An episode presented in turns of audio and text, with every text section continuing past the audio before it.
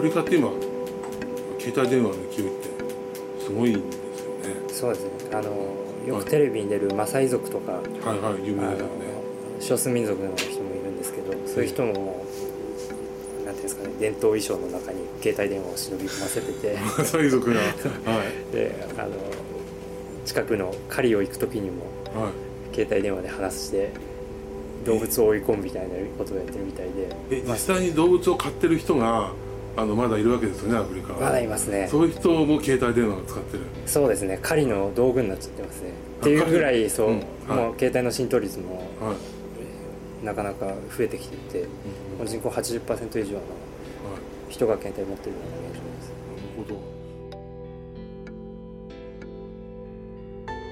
鈴木敏夫のジブリ汗まみれ。今週は熱風4月号特集アフリカの今に掲載されている西村優太さんの両極端が同居する国々アフリカについてお送りします。西村優太さんは仕事の関係でケニアに1年滞在。南アフリカを除くおよそ30カ国のアフリカの国々へ行ったそうなんです。そんな西村さんから見たアフリカとは？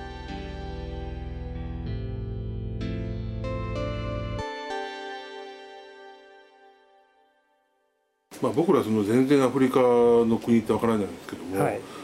その国によっていろんな事情っていうのは違うんですか？全然違うんですよね。もう西と東で国民性というのも全然違いますし、はい、その同じ黒人の方同士でももう見た目も結構違うんですよ。見た目も違うんです見た目も違うんですよわかります わかります。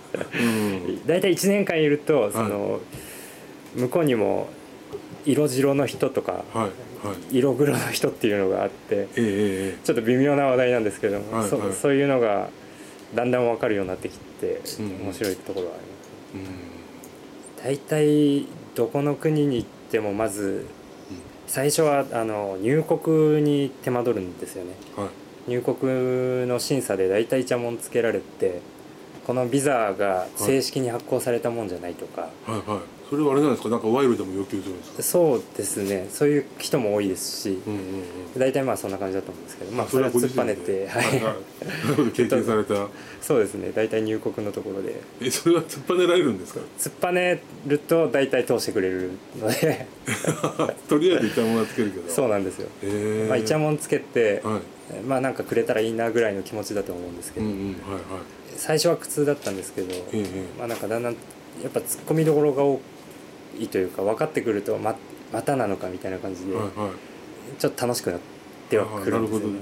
大体アフリカのイメージってあんまり発展してないとか先ほど申し上げたんですけど、、はい。うことだと思うんですけど大体の国でも高いビルも建っててうんうん。みんな携帯電話使ってはい。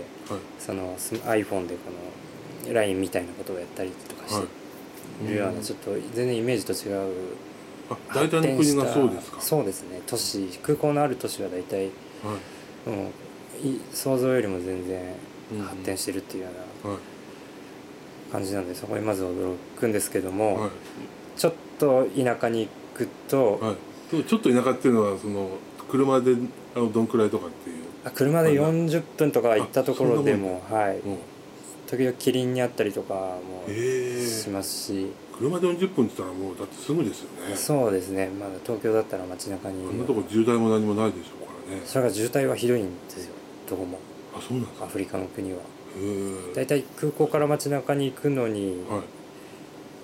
えーっとケニアとかナイジェリアとか、はい。大きい国だったら2時間とか平気でかかっちゃうような。まあ普通に空いてれば30分で行けるようはない距はいそういうところに時間があはい。大渋滞なんでえあそうなんですか。まあでもじゃあそういうところは本当にまあ東京とある意味あの都市部は。すそう。もうどこの国でも変わらないですそうですね。南アフリカとかそうだって言いますけどね。ああ南アフリカもそうみたいですね。ほど。で40分行くぐらい行くともそうですね。もう広大な大地っていうような感じでうはい。広がってて。はい。そうですね。ケニアとかあの西アフリカははい。ちょっといろんな噂があるんですけど、まあ、動物をみんな食べちゃったとか言われてるんですけど、ナイジェリアなんかは。そういう噂が。そうなんです。ね、はい。あとこここのケニアとかタンザニアとかはいこっちの方行くともう都市部にも国立公園があったりして、はい。あの野生動物はいっぱい。まあそのあの当然あのお仕事に行かれるとはい。アフリカの人たちといろんな交流もありますよね。とりあえず皆さん底抜けに明るいのではい。あの色作なのでうんうん。もう街を歩いてると話しかけられるはい。ってばっかりなんですよ。街の人同士も、うんうん。もう知らない人同士でも、はい。あの例えば喫煙所で横になった人とはもちろん話してってええいうような、ええはい。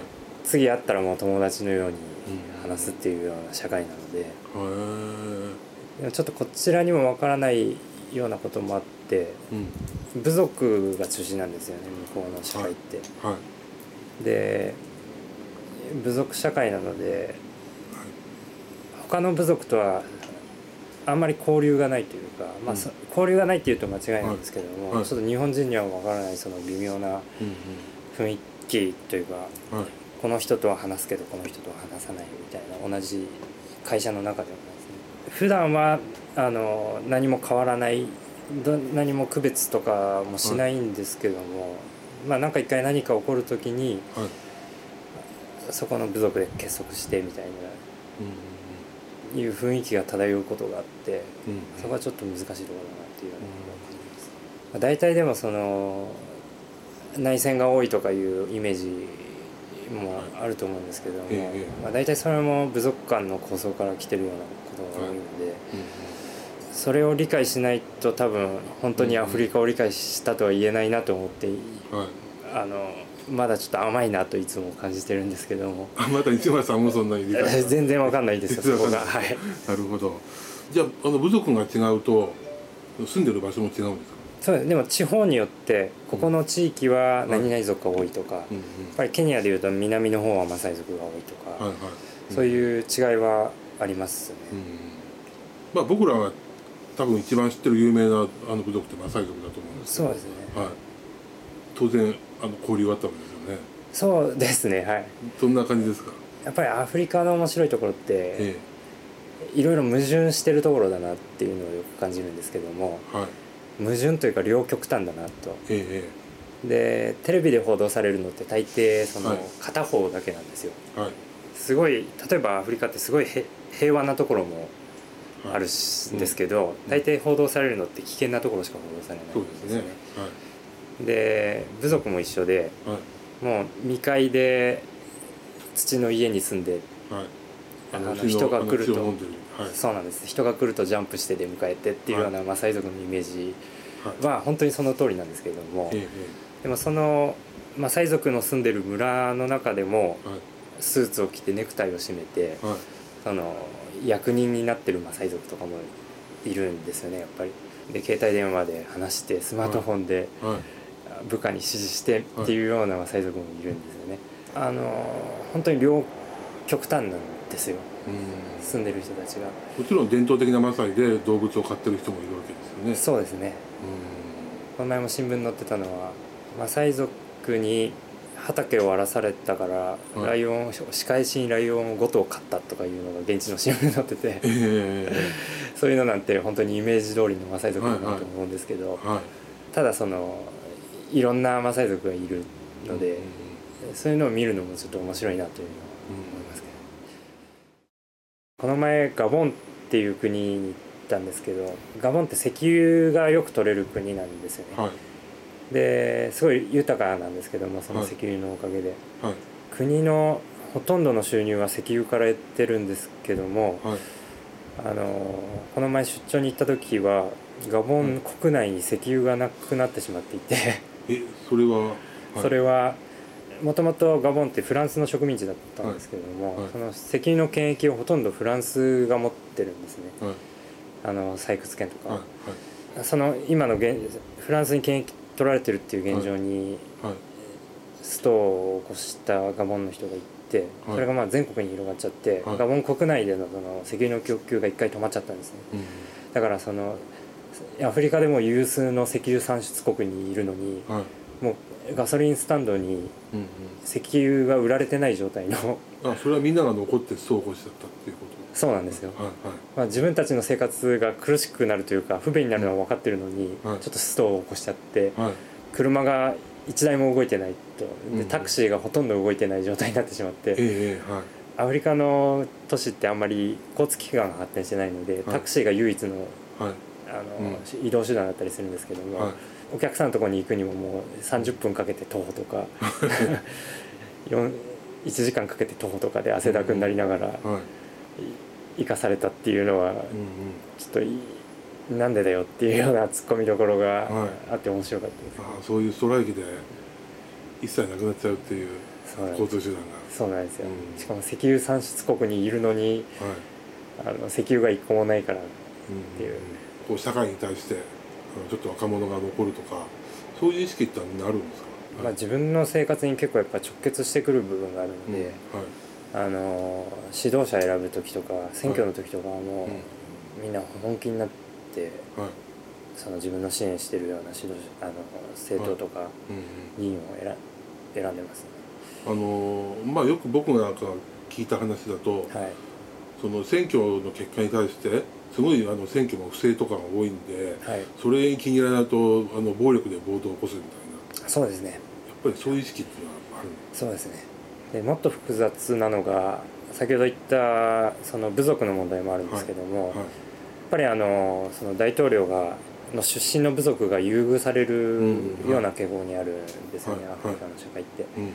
その自分の出身の部族の人がやっぱり政治の中枢にいるような体制を作りたがるんですよ。でやっぱりそのためには最近よくはなって改善はされてきてはいるんですけれども、あの手段を選ばないようなところもあってうんそういう点ではやっぱり腐敗は進んでますよね。うん。うん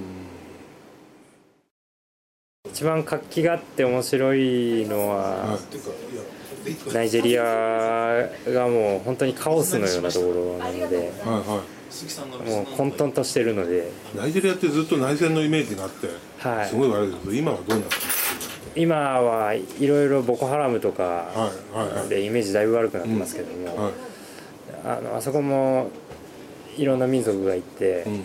宗教もちょうどキリスト教が50%イスラム教が50%とかいう、はい。ちょうどいい比率というかうんあのちょうど分かれちゃってるようなところがあるんですよね。うんで確かにそういう紛争は多いんですけども、うんはい。もうなんかアフリカで1万人口が多いんですよ。うんうん。1億、日本より1億3000万を超えてるようなとそうころですか。はい。うんですごい行くともう街の雰囲気からもなんていうんですかね抽象的なんですけどパワーを感じるというか、うん。もう活気があってうんうん。面白いところですえー、でも危なくはないですか今言っ場所によっては危ないですね。た場所によっては危ないんですけどうんはい。まあでもそのカオスと混沌とした面白さってありますよね確かにね。そうなんですよね。街に活気があるっていうね。そうなんですね。うでなぜか人の声も大きかったりとかうんうんうんはいなんかすごいパ人もパワフルではいはい。あのなんていうんですかねこれからまどんどん発展して発展していくだろうなっていうようなものを感じますけど。えーナイジェリアって観光って言っても面白いですかじ観光するとこはほぼないです。ゃああなるほど、はい。じゃあもう街として面白いっていうことですね。街として人が面白いね。観光客が行くような街じゃない観光客が行くようなところではあまりないです。はい。うん、逆に観光客が行くといいだろうなってアフリカってのありますか？それはケニアとかタンザニアとか、東アフリカは観光にも力入れてるので、はい。楽しいんじゃないかなと思いますけど、まあ、西村さん、まあ、7年8年ぐらいずっとアフリカに行かれてますけどその行ってる間でもこんなに変わったっていうのはあるんですやっぱり変わるのは常に都市部が多いのかで、どんどんやっぱ高いビルとかできてるのは目に見えて変わるところは見えてますけど、うんうんうんぱり変わらない部分も多くて、はい。その田舎に行くとうん。あまだこんな感じなんだっていうところはの方が多いかもしれないですね。一部ですね。都市部はだんだんあの広がってるんですか？はいそん。なことないあやっぱり広がってます？広がってます。そうするといつかはみんなその田舎に住んでるアフリカのの人たちもはい。都市部みたいな暮らしをしたいってあの思ってるんですか？思ってる人も多いんじゃないですか、ああなるほどね。多分。長い時間をかけてだんだんじゃあその家がコンクリートの家になってきたりとかっていうのはじゃあそうですね。ああいうこう暮らしはなくなってっちゃう可能性もあるっていうこうんそうですね。ただ変わらないだろうなっていうのはとはい。部分もあってはい。その先ほどのマサイ族とかうん。の人たちを見てると、はい。まあ、この人たちはこのままなんだろうなっていうのを感じるところって、まあなんていうんですかね。あんまりその枠に入ろうとしてない国の枠に入ろうとしてないような人たち部族もいるのでマサイ族とかなんで、国の枠に入ろうとしてない、はい、うん。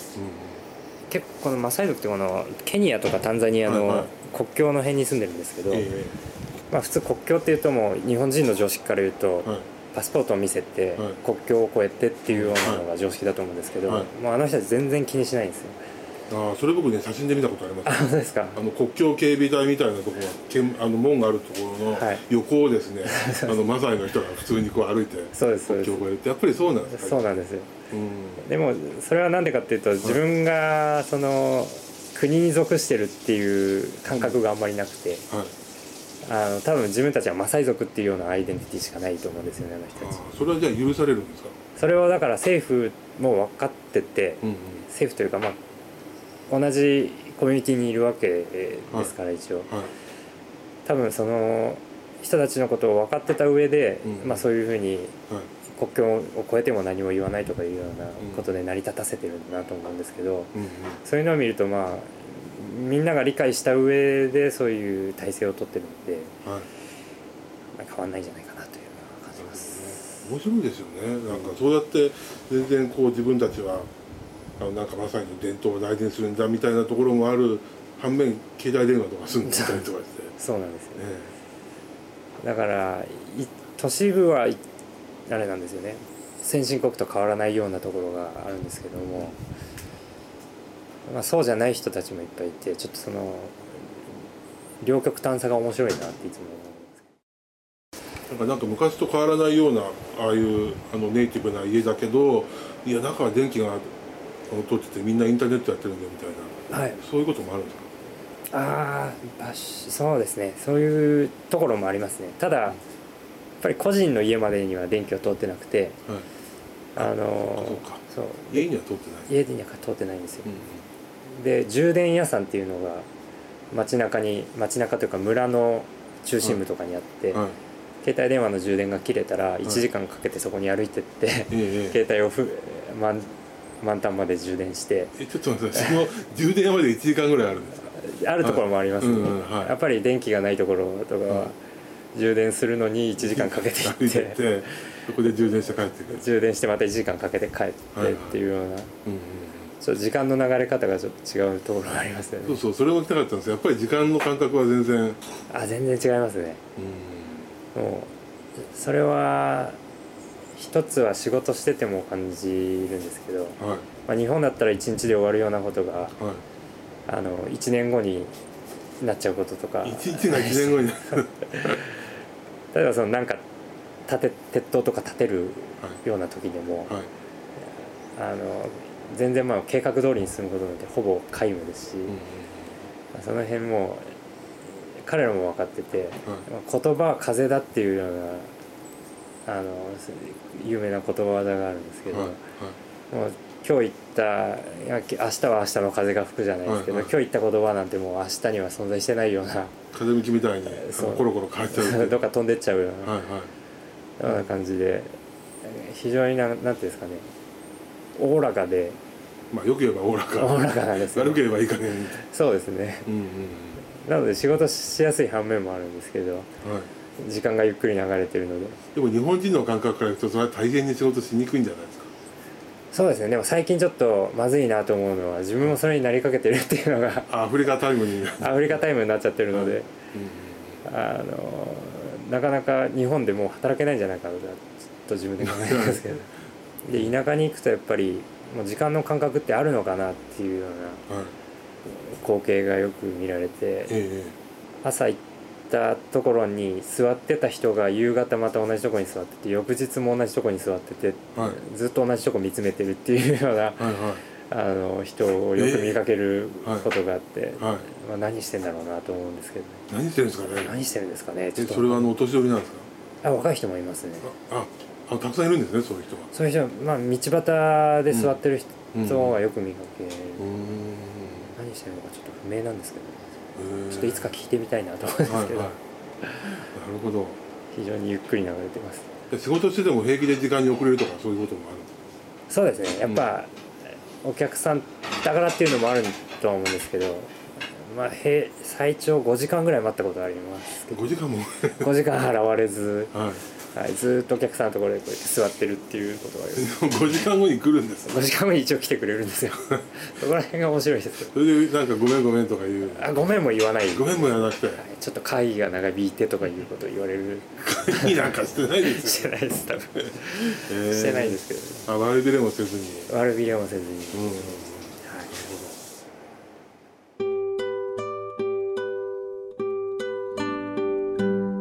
西村優太さんのお話いかがだったでしょうか？来週は同じく熱風アフリカ特集に掲載されています佐藤義行さんの青い空の下で52年をお送りします。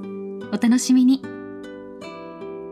私実際見たわけじゃないんで分かんないですけど話を聞いたり本読んだりするとその昔の人のなんか向上心でもないですなんていうんですかね。ななんとかしてやろうっていうか今の日本の日本のことというか、まあ、自分のことが中心なのかもしれないですけど結局なんとか良くしたいなっていうような自分の環境をそうですね。そもそも国を。そうですね。国も含めてですけどようななんていうんですかか活力みたいなのがあったのかなっていうのを、まあ、古い本とか読んでるととかあと他の先輩の話を聞いてると感じるんですけどアフリカ人も同じようなものを感じます。よねアフリカってもう最後じゃない？あるものはねそうですね。明らかになっちゃったわけで、ほんでそこでさ中国も日本もあそこへお金をいろいろ投資してるわけでしょ？そうですね。うん。そこら辺はどう思ってるんですか？いいところもあれば悪いところ。も勝手な個人的なわがままなんですけども、まあその発展しないことでいいところもあるわけじゃないですかやっぱそれはでも多分旅行者としてとか日本人としてアフリカを見た時に発展してほしくないなとは思うわけですけども本人としては多分自分の環境が良くなればいいと思うし携帯電話であのもしかしたらゲームしたら楽しいと思っちゃうかもしれないわけじゃないですか。だからちょっと難しいところではあるんですけどえ個人的にはその残ってほしい部分と援助して生活が良くなってほしいっていう部分がちょっとごちゃ混ぜになってるので言い切れないですよねだから。鈴木敏夫のジブリ汗まみれ。この番組はウォルト・ディズニー・スタジオ・ジャパン。街のホットステーションローソン。アサヒ飲料。日清製粉グループ。Au ブルボンの提供でお送りしました。